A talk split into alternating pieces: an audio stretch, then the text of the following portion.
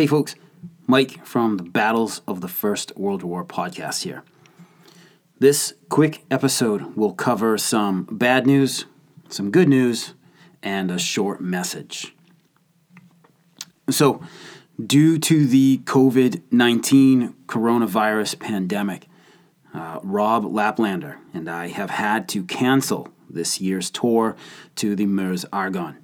Uh, we had to balance between waiting to see how the global situation would develop and having enough time to act on airfare and the like.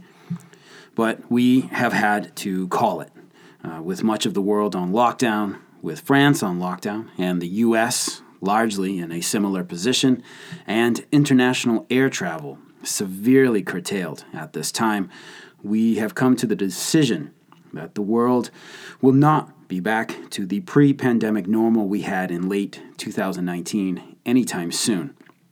Uh, we are in communication with our tour guests, and applicable refunds are being issued. This is uh, a setback, of course, but it is certainly not the end. Uh, Rob and I are just going to reschedule this thing for next year, 2021, and we've got ideas for an additional Ypres to the Argonne tour where we'll visit every major American World War I battlefield in Belgium and France over the course of 10 days.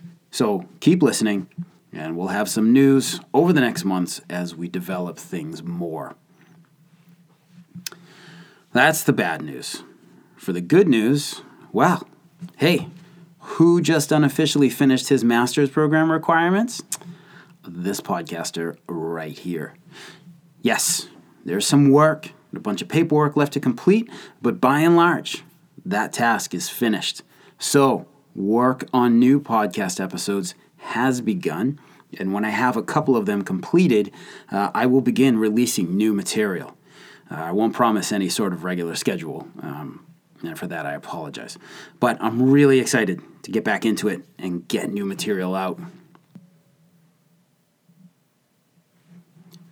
And now for the short message. So, this virus pandemic has come right in the middle of our lives, and it, of course, has disrupted everything in and around our lives.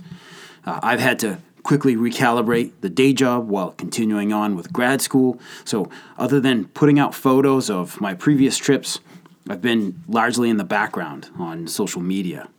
Um, but I do hope that everyone out there is safe and healthy, and as well as you can be under these trying times.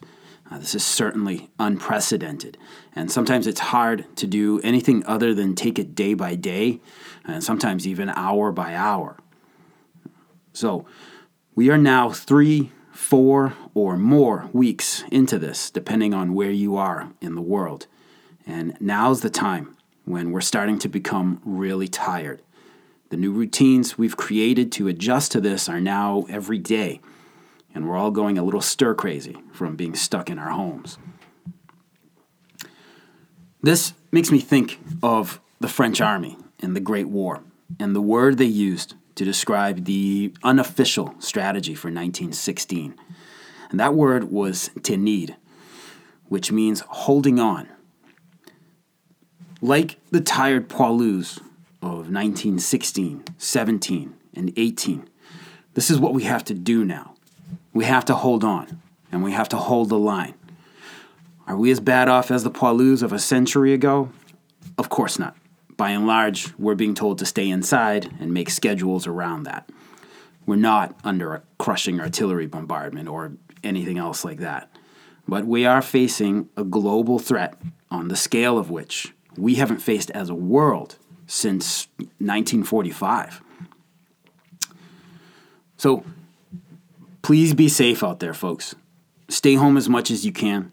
And if you must be out, please practice social distancing. Wear a mask.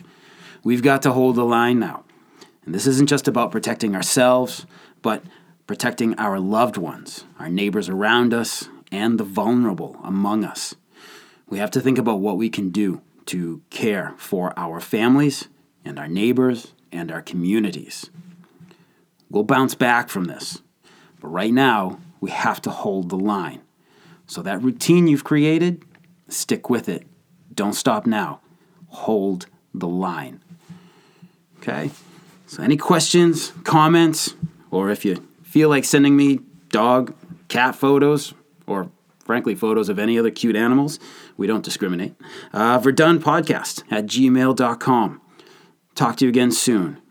Take care.